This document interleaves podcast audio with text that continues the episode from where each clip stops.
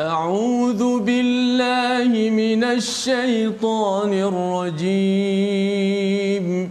بسم الله الرحمن الرحيم. الحمد لله رب العالمين. الرحمن الرحيم. مالك يوم الدين. إياك نعبد وإياك نستعين. اهدنا الصراط المستقيم. صراط الذين أنعمت عليهم غير المغضوب عليهم ولا الضالين.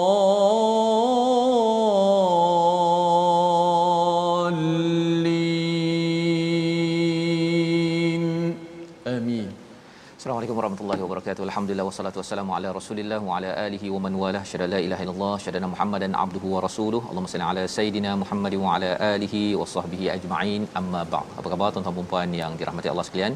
Kita bertemu dalam My Quran Time pada hari ini baca faham amal pada halaman 289 untuk terus kita melihat kepada panduan daripada surah Al-Isra.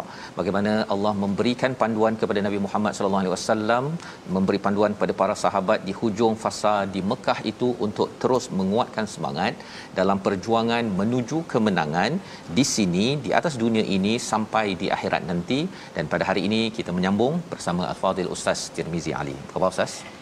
Alhamdulillah, Safa sihat. Sihat alhamdulillah. Ya kita bertemu hari ini insyaallah Ya. kita nak menyambung tentang uh, ayat psikologi manusia ustaz ya di dalam halaman 289 dan bagi tuan-tuan yang berada di Facebook dijemput untuk share uh, banyak-banyakkan berkongsi dengan rakan-rakan yang ada. Lantaran kita ingin memastikan bahawa mesej dakwah ataupun mesej hidayah ini sampai kepada rakan-rakan kita. Jom kita lihat sinopsis ringkasan pada halaman 289 iaitu pada ayat yang ke-67 hingga 70 kita akan melihat kepada bagaimana sejumlah nikmat yang Allah berikan kepada manusia tetapi ada psikologi manusia yang tidak bersyukur ada yang bersyukur kepada kepada Allah Subhanahu Wa Taala Kemudian keadaan manusia dengan para pemimpin mereka pada hari kiamat dijelaskan pada ayat 71 hingga 72 dan disambung seterusnya pada ayat 73 berkaitan dengan mereka yang ya berusaha orang-orang musyrik yang berusaha memfitnah Nabi sallallahu alaihi wasallam dan mengusir baginda daripada Mekah.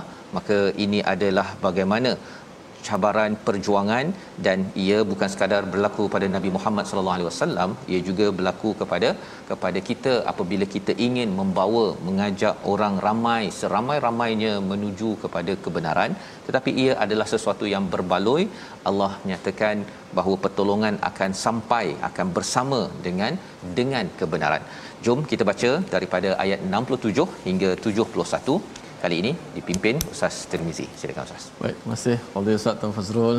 Tuan sahabat Al-Quran yang saya kasih sekalian, alhamdulillah syukur pada Allah Subhanahu Wa Taala terus menghargai nikmat Al-Quran yang ada di sisi kita ini dan pada hari ini dapat terus kita menyambung pelajaran kita pada muka surat yang ke-289 pada mula ayat 67 hingga uh, 71 terlebih dahulu kita baca dan jemput pada semua sahabat-sahabat teruskan share uh, sebarkan al-Quran majlis uh, my Quran time kita baca faham amal. Jom kita mulakan dengan bacaan uh, daripada ayat yang ke-67 hingga 71.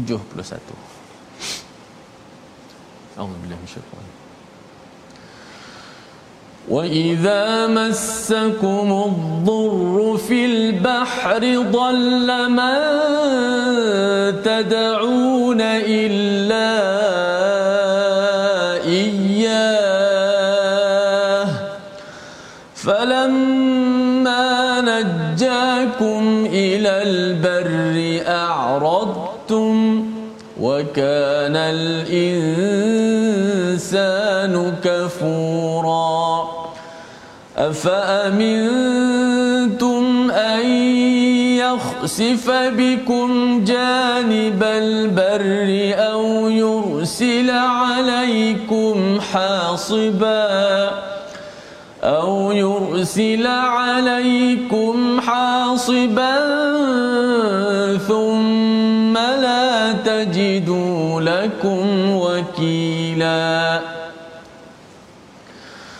أم أمنتم أن يعيدكم فيه تارة أخرى فيرسل عليكم قاصفاً فيرسل عليكم قاصفا من الريح فيغرقكم فيغرقكم بما كفرتم ثم لا تجدوا لكم علينا به تبيعا. ولقد كرمنا بني آدم وحملناهم في البر والبحر. وحملناهم في البر والبحر ورزقناهم من الطيبات وفضلناهم وفضلناهم على كثير ممن خلقنا تفضيلا يوم ندعو كل أناس بإمامهم فمن أوتي كتابه بيمينه فأولئك يقرؤون كتابهم فأولئك يقرؤون كتابهم.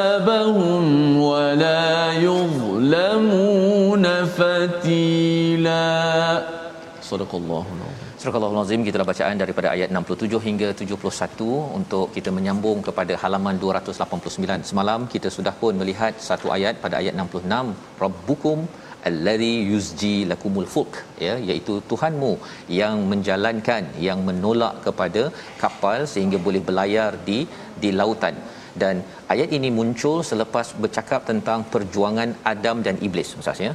Maksudnya iblis menggoda tidak mahu apa tidak mahu untuk me, me, menghormati kepada kepada Adam. Maka pada waktu ini apa yang berlaku ialah Allah bawakan kepada perjuangan di atas muka bumi ini satu daripadanya perjuangan di lautan Allah menyatakan pada ayat 67 perjuangan itu apabila kamu ditimpa bahaya di lautan hilanglah semua yang biasa kamu seru kecuali Allah Subhanahu Wa Taala. Ini adalah psikologi manusia yang tidak beriman ataupun yang bergantung kepada selebriti yang kagum sangat mengidolakan sampai mengidolakan tok gurunya tetapi ketika susah dia tak panggil tok guru. Dia tak panggil kepada berhala ataupun tuhan hujan tuhan Ramayana apa sebagainya tetapi oh my god okey dia akan menyeru kepada Tuhan yang sebenar-benarnya yang boleh menyelamatkannya. Falamma dia apabila telah najakum kami selamatkan mereka ilal bar kepada uh, daratan. Apakah yang berlaku psikologi manusia? Ramai manusia a'radtum dia berpaling daripada kebenaran bila berada di lautan dengan kepayahan itu dia ingat Tuhan. Bila dia sudah ke darat dia rasa dah selamat dia berpaling tidak mahu lagi kembali kepada kepada Allah yang satu. Wa kanal insanu kafura psikologi manusia. Tuan-tuan kalau mengkaji dalam al-Quran ada perkataan al-insan sahaja.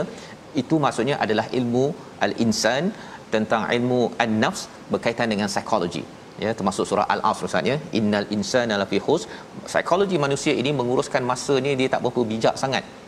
Kecuali ah itu yang disampaikan dalam surah al-asr dalam hal ini ayat 67 ini wa kanal insanu kafura manusia ini tidak bersyukur ya kufur kepada Allah.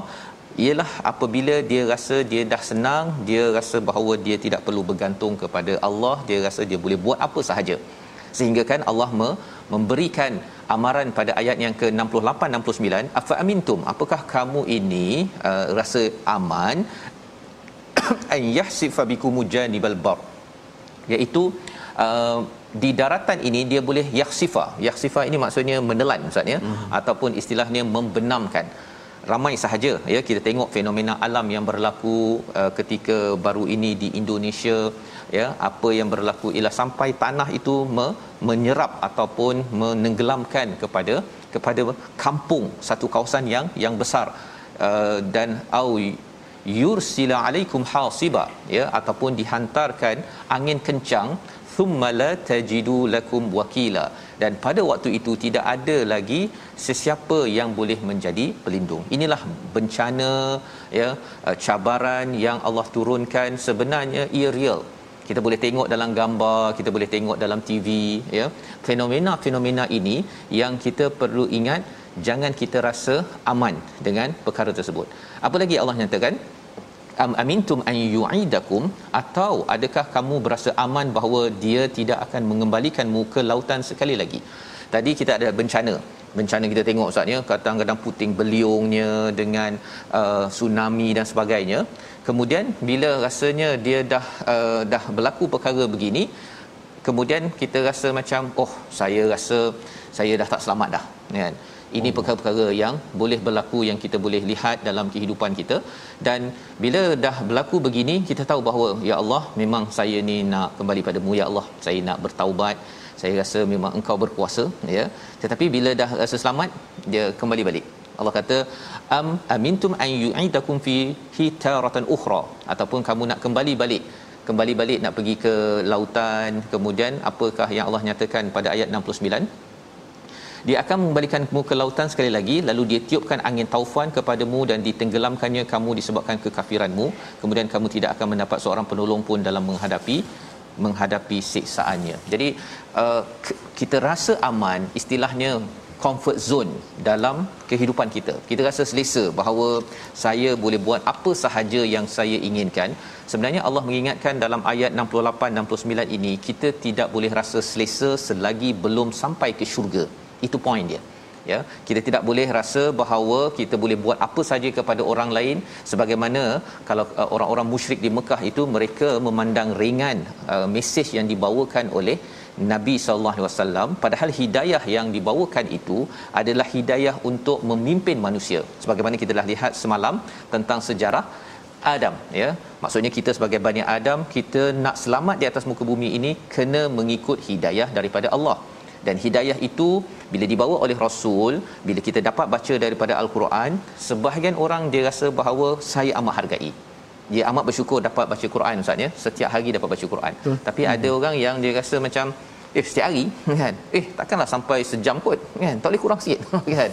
Dia kalau dia tahulah betapa yeah. ikut perkataan Allah lebih berbaloi daripada ikut perkataan sendiri ataupun perkataan motivasi manusia ramai orang akan baca 2 3 4 jam ustaz. Ramai orang akan ikut. Tapi kerana ramai yang tak apa istilahnya dia dapat langit Tuhan dia dapat daratan Tuhan tetapi dia tidak mahu kembali kepada kepada Tuhan. Jadi Allah mengingatkan kembali kepada realiti kita. Setiap kali tuan-tuan bertemu dengan perkataan Adam dalam al-Quran ini sejarah kita. Walaqad karamna bani adam. Ha, yang ini kita nak baca sekali lagi ayat yang ke-70 ini.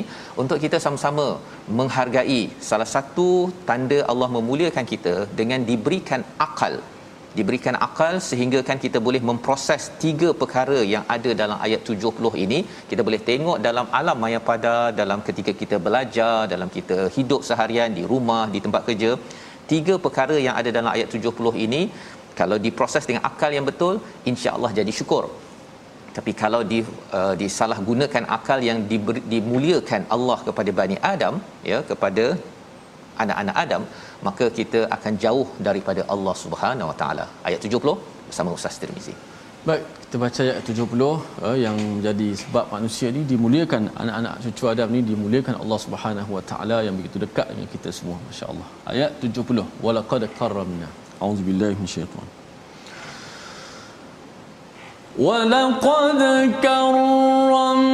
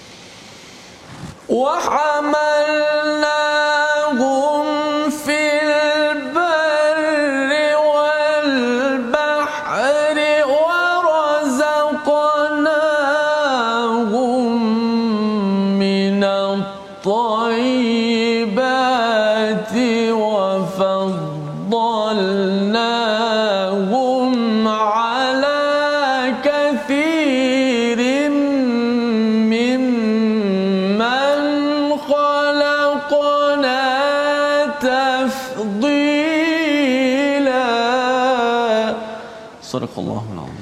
Surakallahu alazim. Ingatlah pada hari ketika kami memanggil setiap umat dengan pemimpinnya ataupun ayat yang ke-70 dan sesungguhnya kami telah memuliakan anak cucu Adam dan kami angkut mereka di daratan dan di lautan dan kami berikan kepada mereka rezeki yang baik-baik dan kami lebihkan mereka di atas kebanyakan makhluk yang kami ciptakan dengan kelebihan yang sempurna. Tiga perkara. Tiga perkara Allah membawakan kepada kita bukti bahawa kami memuliakan Bani Adam. Walaqad karramna Bani Adam kami memuliakan Bani Adam ya berbanding dengan semua makhluk yang lain. Yang pertama apa? Yang pertama bila Allah wahamalnahum fil barri wal bahr iaitu kami angkut mereka di daratan dan juga di di lautan. Daratan dan juga di di lautan. Apakah yang dimaksudkan dengan wahamalnahum? Hamalnahum ini Ustaz ada kaitan dengan perkataan hamil ya oh. hamil seorang ibu yang hamil dia akan jaga elok-elok kepada si anak. Dia tak adanya dia pergi tumbuk perut dia ke kan? Ataupun kalau nak baring ke dia kena jaga. Dan pemakanannya pun kena jaga. Psikologi pun kena jaga ya. Hmm. amat uh, lembut amat uh, berkasih sayang kepada anak yang di dikandung. Bila Allah menggunakan perkataan wa hamalnahum fil barri wal bahr maksudnya Allah me, memastikan kita ini bila berada di atas daratan dan di lautan ini Allah pelihara lebih lagi daripada seorang ibu yang sedang hamil. Maksudnya menjaga dari segi fizikalnya jangan sampai diri kita ini uh, contohnya uh, terjatuh ketika berjalan ya. Daratan yang ada ini tidak pula dia berduri-duri contohnya. Ataupun daratan ini bila kita jalan dia tidak pula bergelombang seperti di lautan. Kalau tidak kita mungkin akan hilang uh, keseimbangan uh, uh, selalu separuh bulat kita contohnya.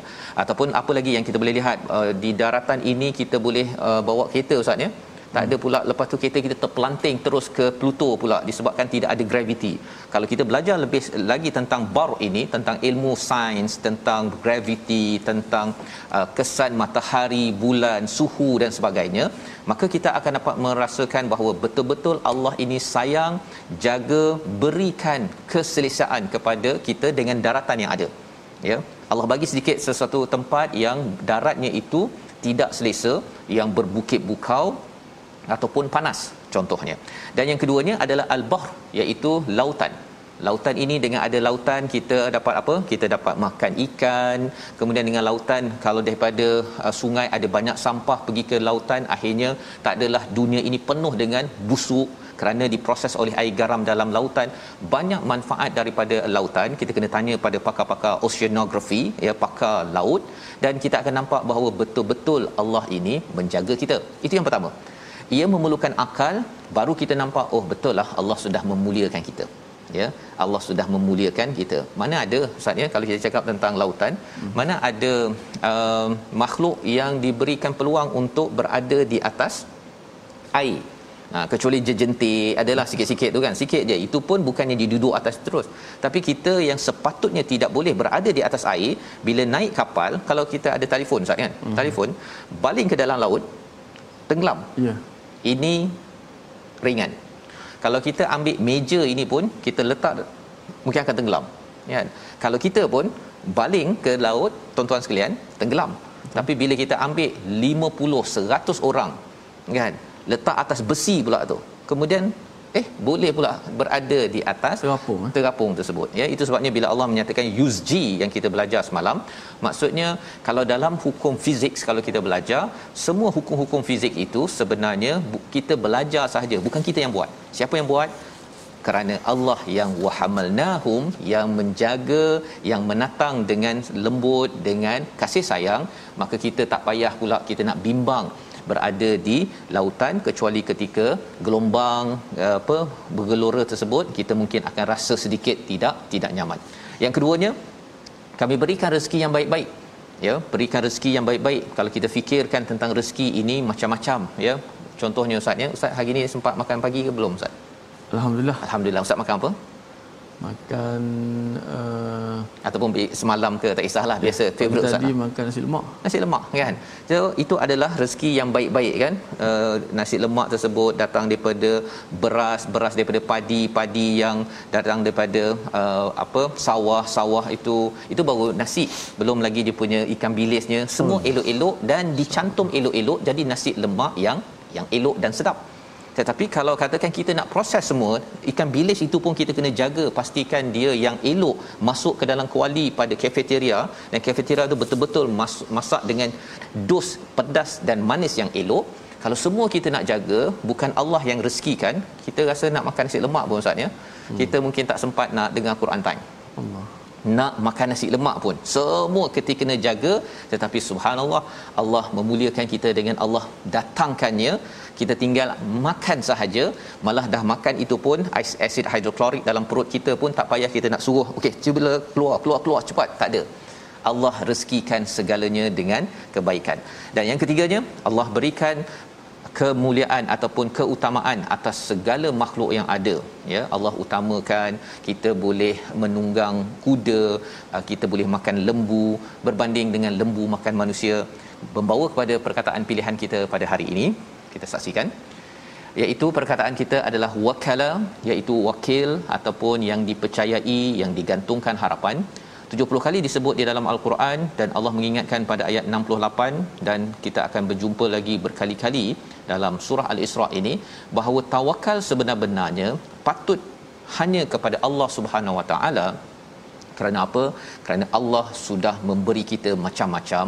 Kita tak payah nak bayar macam-macam kepada Allah hanya ketaatan dan bergantung hanya kepada yang yang layak sahaja. Kita kembali semula My Quran Time baca faham aman insya-Allah. Masya-Allah.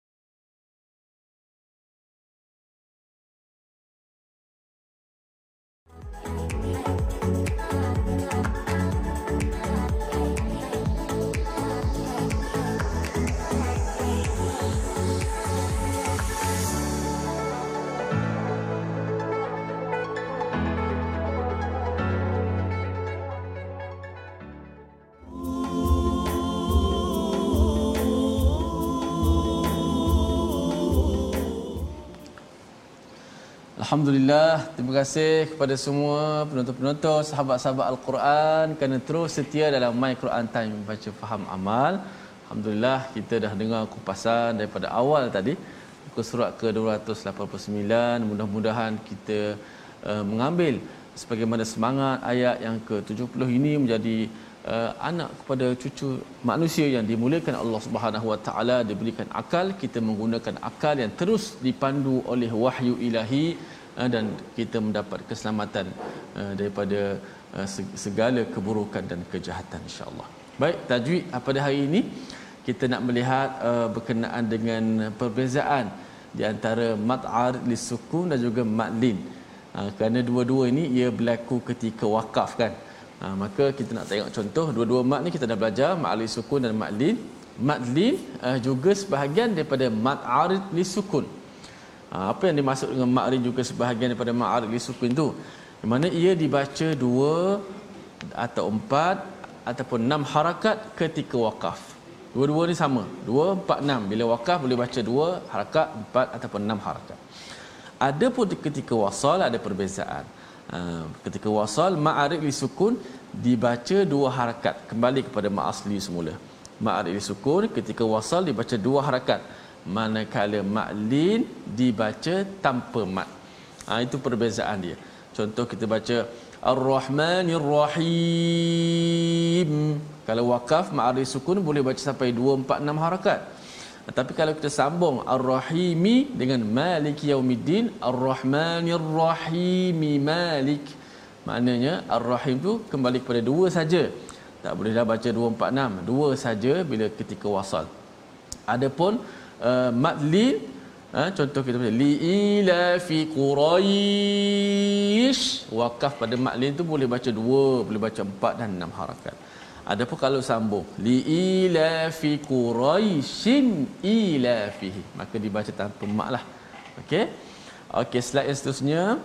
Uh, ma'ari sukun berlaku pada tiga huruf mat alif waw ya manakala ma'lim berlaku pada dua huruf lin sahaja iaitu laf tanpa alif iaitu waw dan ya sahaja dengan syarat sebelum dia berbaris di atas itu uh, dia punya perbezaan dan juga persamaan antara ma'arif sukun dengan ma'lin wallahu alam Oh maksudnya Ustaz kalau madlin itu kalau waqaf hmm. kalau kita berhenti dia boleh 246. Ya, sama. Uh, li ila fi quraish boleh panjang eh? Betul. 246. Okay. Tapi kalau uh, wasal kita teruskan bacaan. Berapa? tanpa mat tanpa mat, tanpa mat. oh quraishin ila. Oh maksudnya dia amat dinamik ya? Dia punya ha, uh, yeah. uh, mat lin ini. Uh, dia bukannya mesti mat kan?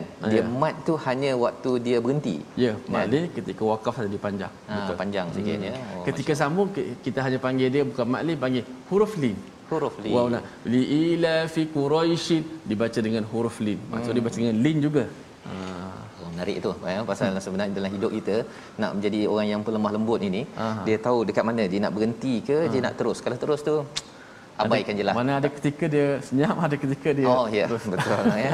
Jadi itu uh, sedikit uh, dia punya ibrah daripada madlin tersebut yang uh, subhanallah ya kita harapkan kita jadi orang yang diberi rahmat oleh Allah Subhanahu Wa Taala sehingga kita mampu lintalahum ya. Kamu dapat kita dapat bersifat uh, lemah lembut dalam kehidupan dan ia bukannya milik kita ia adalah anugerah rahmat daripada Allah salah satu rahmatnya dengan kita selalu mendengar al-Quran ya bila kita ada orang baca kita dengar ceramah kita dengar betul-betul la'allakum turhamun insya-Allah baik kita ingin uh, bercakap tentang membaca al-Quran ini ustaz ya, ya. dinyatakan di dalam ayat 71 yang ustaz baca sebentar tadi hmm. tentang yaqra'una kitabahum hmm. uh, mereka ini sentiasa membaca kitab amal mereka ini kitabahum ini kitab amal di akhirat nanti hmm. ya jadi kita nak baca sekali lagi ayat ini. Jadi kita baca ayat 71 terus sampai ayat 75 kerana ayat ini uh, bercakap tentang uh, betapa setiap manusia ya yauma nad'u kullu unasim bi imamihim ini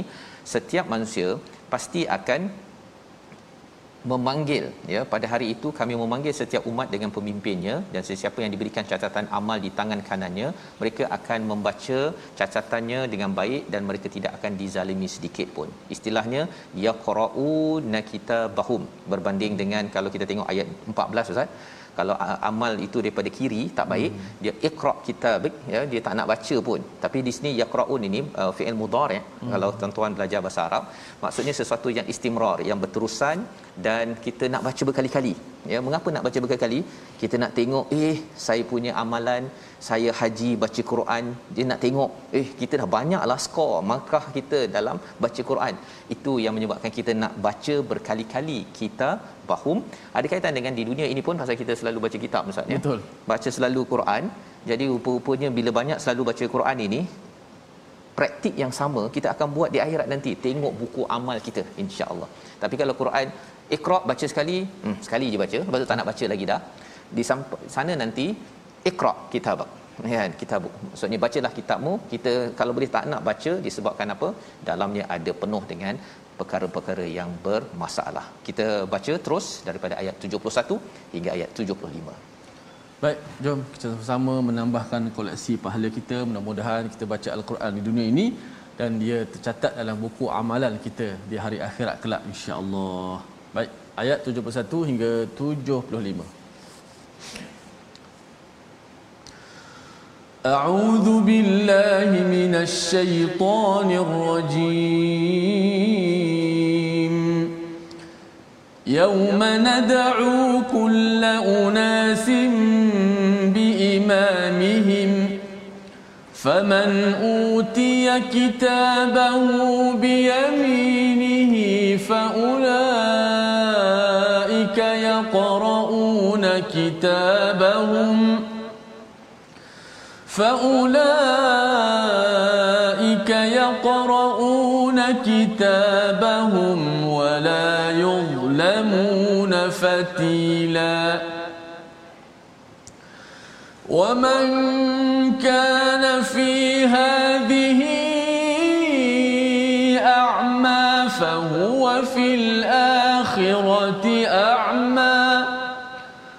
فهو في الآخرة أعمى وأضل سبيلا.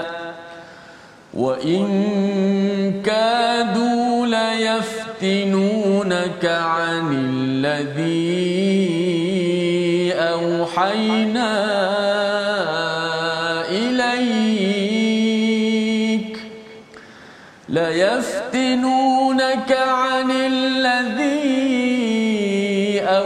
أوحينا إليك لتفتري علينا غيره. وإذا لاتخذوك خليلا. ولولا أن ثبتناك لقد كدت تركن إليهم شيئا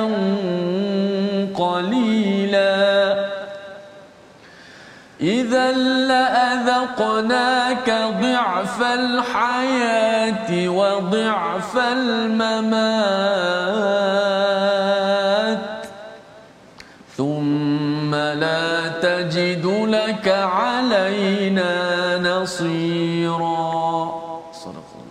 Surah Al-Azim ayat yang ke-71 sebentar tadi. Ingatlah pada hari ketika kami memanggil setiap umat dengan pemimpinnya. Bi imamihim ini salah satu maksudnya adalah dengan nabi-nabi mereka.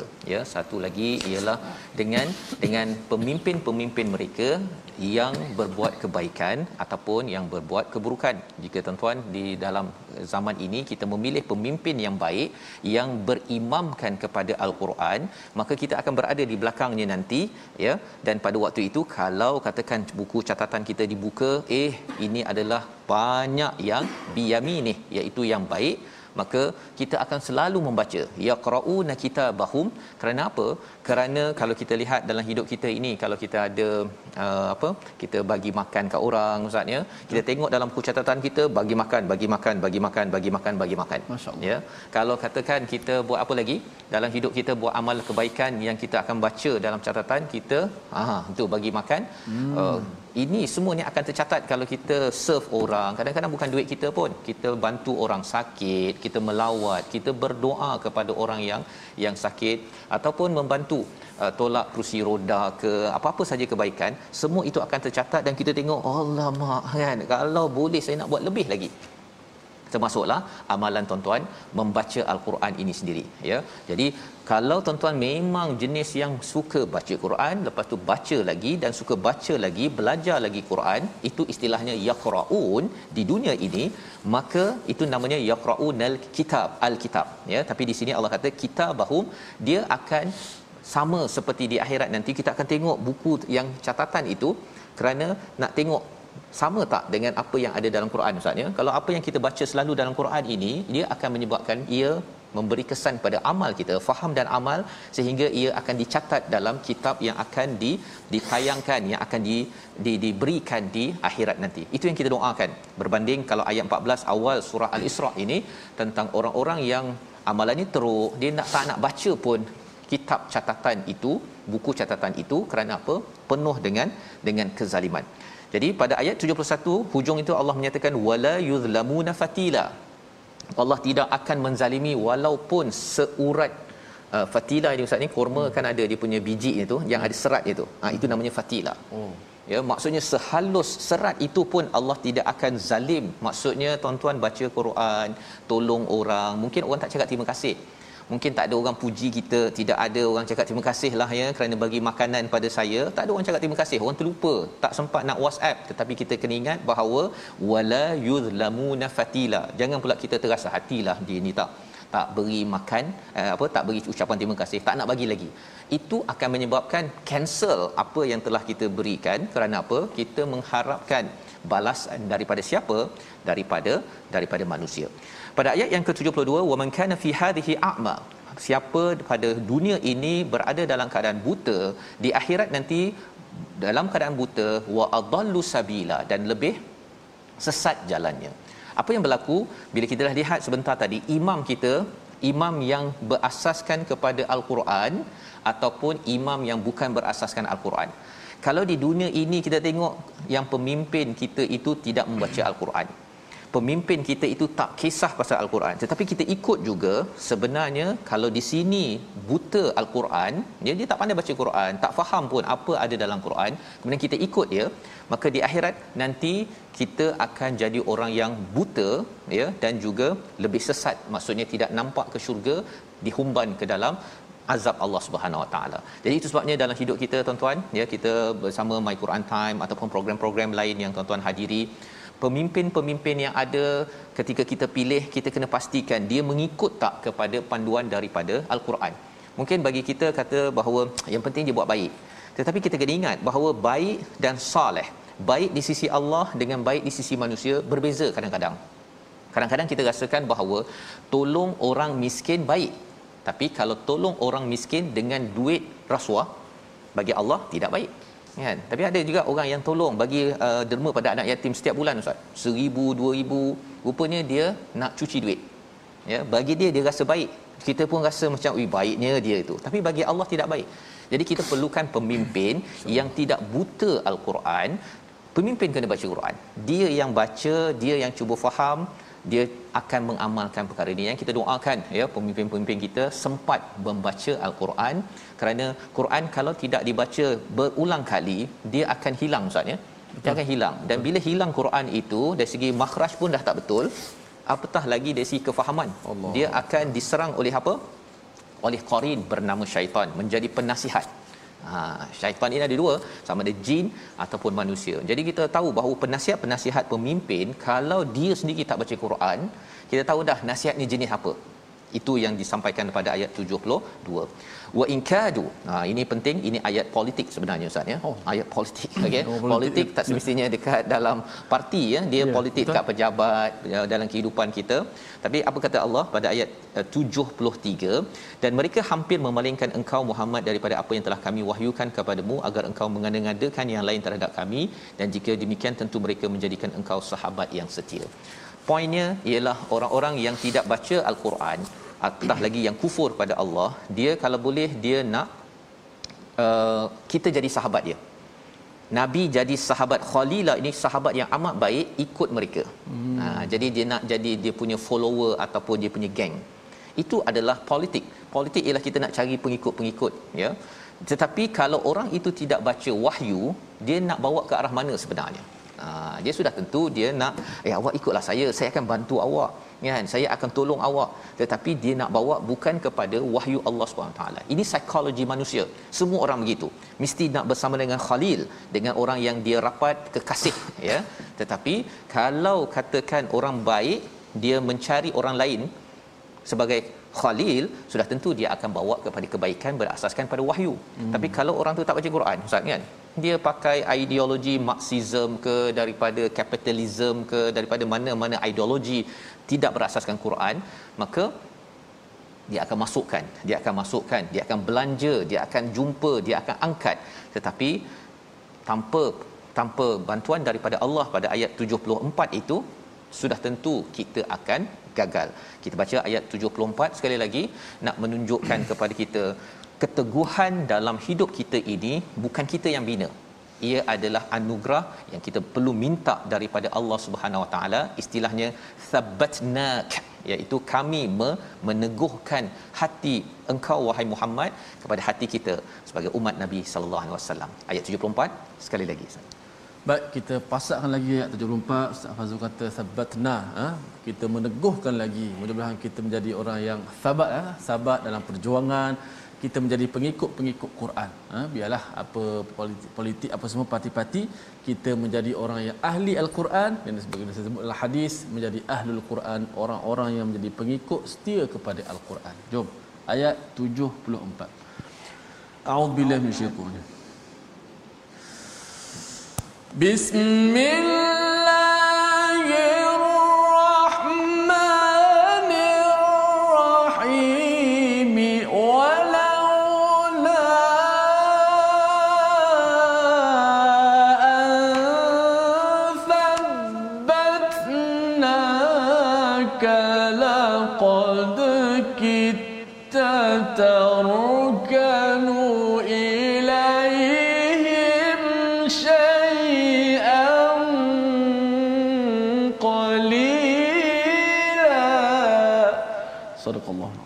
sekiranya kami tidak memperteguhkan hatimu pasti engkau hampir-hampir sahaja cenderung sedikit kepada mereka. Allah menggunakan perkataan uh, dalam ayat ini iaitu laqad kita ya. Hampir sahaja engkau tarkanu cenderung ya. Tarkanu itu maksudnya daripada perkataan rukun um, tiang ya. Cenderung menjadikan orang yang tidak berasaskan wahyu itu sebagai tiang dalam kehidupan. Ilaihim syai'an sedikit dahlah sedikit ustaz ya. Hmm. qalila sedikit lagi. Nak menceritakan bahawa kalau kita ini berkawan dengan kawan yang tidak berasaskan Quran sedikit pun kita mesti akan terkesan daripada cara berfikirnya sehingga ia menyebabkan kita tidak teguh dalam dalam kita berada di atas jalan yang yang lurus. Jadi ini Allah kata uh, kalau Allah tidak teguhkan nabi, nabi akan cenderung tapi nabi memang Allah dah teguhkan. Hmm. Untuk kita kita perlu sangat ya perlu sangat menjaga al-Quran yang kita baca ini ya wahyu ini kerana kalau tidak kita mungkin rasa kita jadi orang yang baik tapi tiba-tiba dia dia boleh condong ke kiri ke kanan disebabkan apa? Disebabkan tidak mendapat tathbit dapat peneguhan daripada Allah Subhanahu Wa Taala. Dan bila kita dapat wahyu ini Allah mengingatkan pada nabi terutama bagi orang-orang yang ada kuasa yang diberikan macam-macam harta. Allah ingatkan pada ayat 75, jika demikian pasti kami akan rasakan kepadamu berlipat kali ganda di dunia dan berlipat kali ganda setelah mati dan engkau Muhammad tidak akan mendapat sebarang penolong pun terhadap terhadap kami. Apa maksud didatangkan berganda-ganda ketika hidup dan mati? Azab. Kalau kita ada banyak kelebihan, tuan-tuan ada kereta, ada rumah, ada pangkat, ada Al-Quran yang paling tinggi ini tetapi bila seseorang itu jadi penceramah ya menjadi tokoh pada masyarakat diberi macam-macam. Tetapi kalau dia tidak membawa kepada al-Quran ya dia cenderung kepada orang-orang yang tidak berpandukan pada al-Quran maka Allah kata azabnya akan berganda kerana Allah telah beri macam-macam dalam kehidupan ini. Membawa kepada resolusi kita pada halaman 289 yang pertama sentiasa bersyukur sama ada ketika senang ataupun susah bukannya menjadi orang yang kufur bila diberikan kesenangan apatah lagi kalau kita dalam kesusahan COVID-19 kita doa kita tetap bersyukur bersama al-Quran pada setiap masa. Yang kedua, kita cari jalan untuk mendalami ilmu agar tidak buta di sini tidak buta di akhirat dan pastikan pemimpin yang kita pilih pemimpin yang ada ilmu. Yang ketiga, berjaga-jaga dengan ideologi dunia yang akan mempengaruhi komitmen dalam beragama. Ya, kerana kerana tanpa al-Quran, maka ideologi yang ada walaupun nampak baik tetapinya ia dikelabui oleh oleh hasutan godaan daripada syaitan yang sudah berjanji dalam al-Quran. Kita berdoa bersama Ustaz. Bismillahirrahmanirrahim. Alhamdulillah. Wassalatu wassalamu ala Rasulillah.